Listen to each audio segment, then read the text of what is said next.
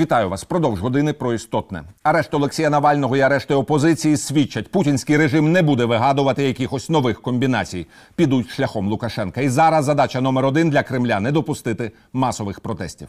Навальний тим і небезпечний, що не зазіхає на політичну сутність режиму як німцов. Натомість постійно доводить, що творці скреп не творці, а пересічні розтратчики, наперсточники шахраї, що немає жодний скреп, а є гаражні кооперативи, що перетворилися у палаци та яхти.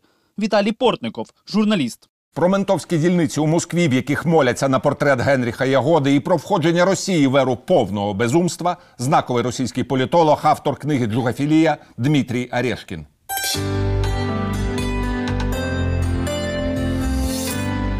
Здравствуйте, уважаемый Дмитрий Борисович. Рад вас приветствовать в студии телеканала «Эспрессо». Ну, история с Навальным и с потенциальной российской революцией, наверное, интересует весь мир. Но меня лично наиболее удивило в этой всей истории присутствие портрета кровавого, в принципе, соратника коммунистов Генриха Ягоды в кабинете скромных московских милиционеров. Легкий оттенок безуминки который наблюдался в российской политике последних, пожалуй, пяти лет, ну вот после Крыма, а, он преобразовался в такой добротный, мощный поток э, реального пахучего сумасшествия.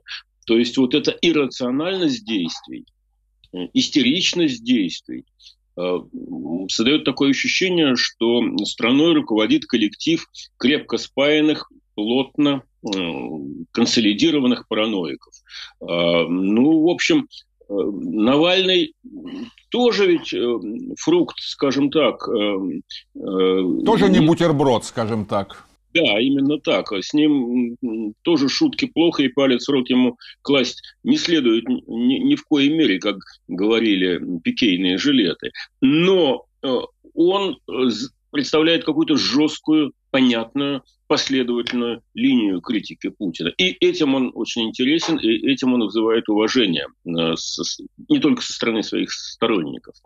А вот как система на него реагирует, э, безумно реагирует, иррационально э, реагирует, с избыточной страстностью и без координирующей роли самого верха. Вы понимаете, вот то, что там Егода висит, это означает, что есть некоторая доля независимости. Вот конкретный начальник конкретного участка предпочел повесить там не Владимира Владимировича Путина, не Владимира Ильича Ленина, не Иосифа Виссарионовича Сталина, а Егоду.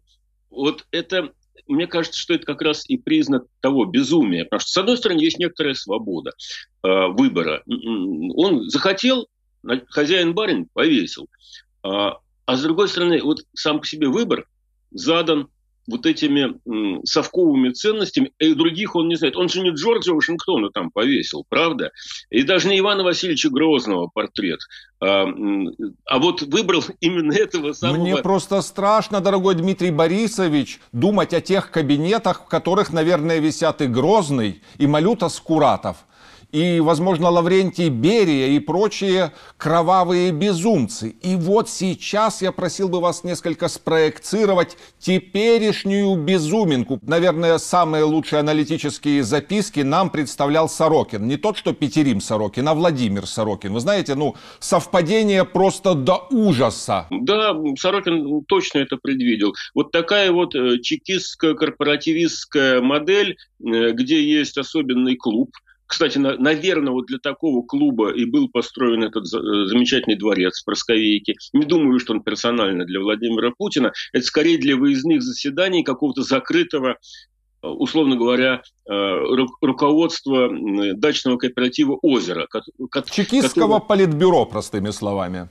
Ну, политбюро все-таки официальный, официальный статус. Э, значит, люди этого самого клуба, они работают и в ФСБ, и в полиции, и в избирательной комиссии, в госплане там, или во всех других государственных структурах. Мне кажется, вот как раз это место съезда вот этого неформальной э, группировки, оно и было построено вот на этом замечательном э, пригорке с видом на Черное море. Но это другой разговор. А главное, да, моя страна сходила с ума достаточно долго. И вот сейчас то, что крыша съехала до пупка, мне кажется, стало очевидным. Это Это главная новость. На самом деле, то, что безумие нарастало, это и Сорокин улавливал, и ваш покорный слуга об этом иногда высказывался. Но вот сейчас мне кажется, что это просто стало уже очевидным всему белому свету. Э, моя страна сошла с ума не в 93 году, когда э, один э, российский интеллигент говорил, Россия, ты сошла с ума, потому что она проголосовала за Жириновского. Как раз это было нормально. А, это наши представления о России были искаженными в ту пору. А вот сейчас, когда Россия даже не может проголосовать за кого-то, ей просто не дадут, и она находит какое-то себе самовыражение в том, что кто-то повесит портрет Егоды, а кто-то пойдет на митинг в поддержку Навального, а а, а кто-то верит в то, что Навальный агент Запада. И вот это вот соус такой, или я не знаю, как это назвать, бульон безумия, а в нем варятся более или менее э, вменяемые какие-то конструкции внутри себя достаточно непротиворечивые. На этом фоне любая теория заговора работает, э, на этом фоне все что угодно, плоская земля, там, то, что американцев не было на Луне, то, что Трампа сверг какой-то там глобальный заговор педофилов, все проходит. И вот то, что происходит со средствами массовой информации, с одной стороны, конечно, это зрелище высокого накала, блажен, кто посетил сей мир в его минуты роковые. А, так вот, сейчас российское, то, что осталось от России, переживает роковые минуты окончательного развала и распада. Ну, градус безумия, я с вами согласен, будет только возрастать. Да, и, кстати, если говорить о так называемом Геленджикском дворце, изображенном э, в расследовании Навального, то меня наиболее там поразило безвкусица. Жесткий кич с огромнейшей претензией на мировое господство. Такая себе проекция так называемого deep state российского, да, но в эстетических категориях. Вот такая жесткая черная кичуха. Конечно, это, это восхитительный образец вот такого отлитого в камне безумия с чудовищными амбициями. Но я бы не согласился с вашим утверждением, что речь идет о глобальном господстве. Уже глобального господства нет. И претензии на глобальное господство, которые были во времена Сталина и Ленина, э, во времена пролетарской революции, тоже нет. Сейчас речь идет о господстве над 17 миллионами квадратных километров и 146 шестью миллионами э, сограждан. Э, понятно, что хотелось бы Украину подгрести под брюхо, но э, там люди-то все-таки во всем им безумии есть рациональная составляющая. Они понимают, что назад не вернуть. Э, вот э, Крым оттяпать, ну, максимум, на что их хватило. Сейчас их задача удержать э, под контролем Беларусь, 9 миллионную. Вот такие задачи. Просковейский дворец, как Кощеева смерть, э, которая находится на конце иглы, игло в яйце, яйцо каким-то странным образом в селезне, э, селезень в дупле, дупло в дубе, дуб в лесу и так далее. Вот эти круги обороны вокруг этого секретного дворца, который как бы никому не принадлежит, э, это признак скорее не глобальных претензий, а это признак изоляции от глобальных э, процессов. Это такой мафиозный э, центр управления никем не признанный, который как бы не существует. А если говорить о так называемой Кощеевой смерти, мы понимаем, что в принципе в чем опасность Навального для режима? В том, что он нащупал самое болезненное место. Речь идет не о каких-то, не знаю, там попытках установления справедливости, не попытках антисталинизировать Россию, не попытках даже ввести демократические нормы.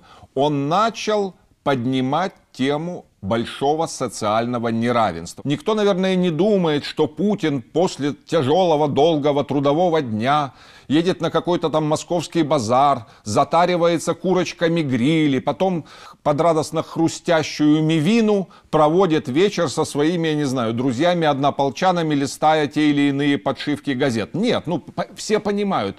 Но подобное то, что увидели, я думаю, как раз может стать началом полной десакрализации вождя. Навальный развивает тему, э, прежде всего, коррупции. Коррупции, воровства.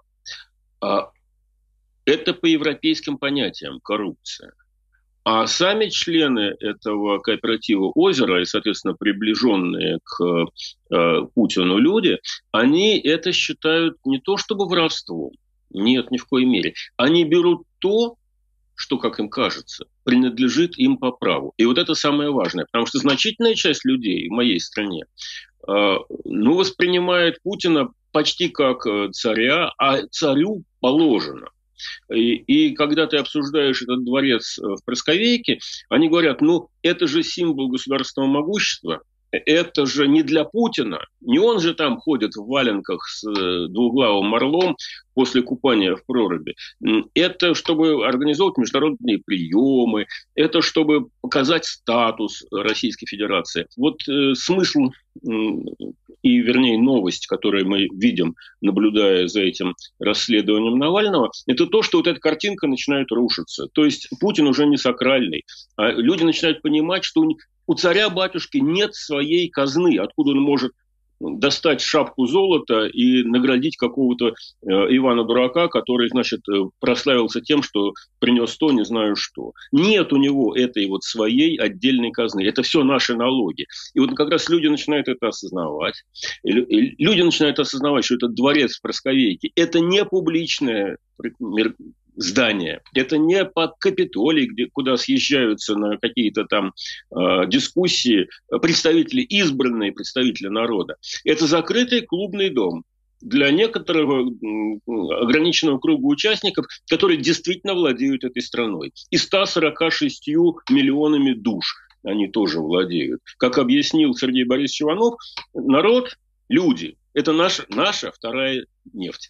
Во-первых, чья наша, а, во-вторых, важно, что все-таки для них нефть важнее, чем население.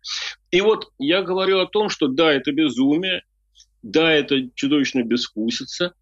И что, но самое важное, это то, что вот этот когнитивный диссонанс, он начинает проникать в глубокие слои населения. И с, и с неравенством это связано, и с тем, что человек считает свои там 15 тысяч рублей или там 200 долларов в месяц пенсии и сравнивает вот с этими мраморными роскошествами, и у него начинает свербить что-то в мозжечке. Вот это, мне кажется, важным. И именно это есть проявление того безумия, о котором я говорил. Путинский режим это же не режим просто, скажем так, не знаю, какой-то абстрактной клептократии или каких-то там, не знаю, протуперанцев имперства. Нет, это режим, который сопровождался очень конкретными геополитическими и конкретно внутреннероссийскими преступлениями. Речь идет, например, там, о Беслане, речь идет о Каширском шоссе, о Крыме, о востоке Украины и прочих, и прочих очень мрачных, страшных и кровавых историях. И я не думаю, что, в принципе, он должен дрогнуть. Но в любом случае, так выглядит, что режим моргнул. Но не знаю, как пойдет дело дальше именно в отношении конкретно Навального. То ли его как Ходорковского лет на 10, то ли попробуют опять выслать? Ну, э, идеальный вариант для них, конечно, выслать.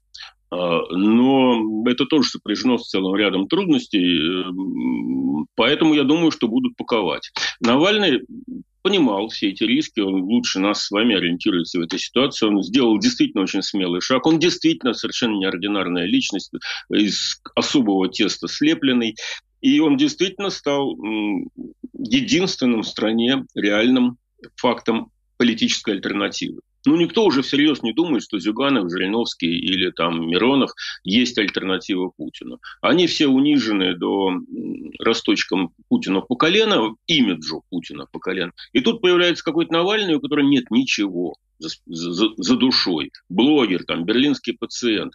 И заставляет с собой считаться. Это тоже признак безумия. Это значит, система огромная, ржавая, инерционная, не может переварить вот этого вот э, одного парня. Конечно, с ним сейчас будут очень жестко. Его не удалось запугать, его не удалось убить. Ну, что остается делать? Выслать э, ну, может быть, выслать или посадить. Собственно говоря, вариантов не остается никаких. Но я не про это. Я про то, что меняется э, восприятие населением всей этой ну, я не знаю, приличного слова не подобрать, скажем так, катавасии, когда непонятно, чего они хотят. Раньше было более или менее понятно. Люди верили, что Путин поднимает Россию с колен, и за это ему прощали все. Они радовались, что Путин дает э, ответочку Соединенным Штатам. Они радовались, что Путин вместо прежней конституции, которую нам как бы навязал Запад, предложил свою глубоко национальную патриотическую конституцию. Они в это все верили. До сих пор большинство моих сограждан верят тому, что им рассказывают по телевизору. Но по телевизору начинают нести такую ахинею, уже настолько явную ахинею, что даже те люди, которые хотят в это верить, уже не могут. И вот в этом, мне кажется, ключевой момент э, 2021 года, когда брехня завысь, превысила какой-то критический уровень. Люди действительно хотели верить, что дома э, взрывали чеченские террористы, а не агенты спецслужб. Люди не хотели верить, что Навального отравили те же самые агенты спецслужб. А унтер-офицерова вдова сама себя высекла. Количество вот этого безумного вранья в каждый из фактов псевдофактов, это альтернативных фактов, фейковых фактов, э, мои соотечественники еще были готовы верить. А, но когда их делается вот так вот много, они идут таким сплошным потоком, тут начинается какое-то пресыщение, и вот это помойное ведро, вмонтированное в глотку, оно переполняется, идет тошнота, обратная реакция. И уже, э, я думаю, у Навального то политическое чутье, которое у него очень хорошо развито, ему говорит, что он действительно воспринимается как единственная альтернатива Путину. А Путин будет терять популярность. Все, как кончилось путинское время, с каждым годом он будет терять популярность. Кончилось его тефлоновое, тефлоновый рейтинг. Потому что раньше люди не хотели видеть плохого. Он был для них символом надежды. Сейчас, потом он стал символом отчаяния, что если не Путин, то кто? А сейчас он уже воспринимается как балласт. Эм, и все чаще будет восприниматься. И чем хуже будут думать о Путине, тем лучше по традиционному российскому закону бинарного мышления будут думать о Навальном. Мы по-прежнему в этой бинарной шкале. Или черное, или белое. Или ты за Сталина, или ты за Гитлера. Или ты за буржуазию, или ты за пролетариат. Третьего варианта не просматривается, к сожалению. И Навальный в этой бинарной, двумерной картинке мира смог занять позицию противовеса Путину. Поэтому его акции будут расти по мере того, как акции Путина будут падать. Э, поэтому он так страшен. Э, поэтому от него надо избавиться. Э, и вот, но, ну что делать? Я думаю, никакого восстания сейчас не произойдет. Еще страна не созрела. Потому что восстание полезно тогда, когда происходит раскол в элитах. В элитах еще тоже не произошло кристаллизации понимание того, что Путин завел страну в тупик. Еще хватает денег, еще они там пилят э, оставшиеся ресурсы. Нефть продается, газ тоже. Ну, дешевле, но все равно. Э, спину э, санкции э, этому режиму не сломали, но брожение, вот это вот раздражение, непонимание, извините за выражение, когнитивный диссонанс, оно уже вываливается на улицу, уже течет из ушей, изо рта в, этом смысле мы пересекли какой-то какой барьер. Но еще несколько лет, мне кажется, уйдет на то, чтобы сформулировать альтернативы, сформулировать неприязнь к действующему режиму. Пока все еще слишком слишком перепутано, как вот такое вот неприятное, вонючее э, месиво, э, в которое противно погружаться, но еще там не сформировались никакие точки опоры. Навальный одна из этих точек э, потенциальных. В этом он опасен для режима. Он достаточно жесткую позицию занимает, на него можно опереться. Поэтому все борются с ним. Ну, к сожалению, должен заканчивать наш разговор. Спасибо большое, уважаемый Дмитрий Борисович, за откровенный и честный анализ в эфире телеканала «Эспрессо». Спасибо вам.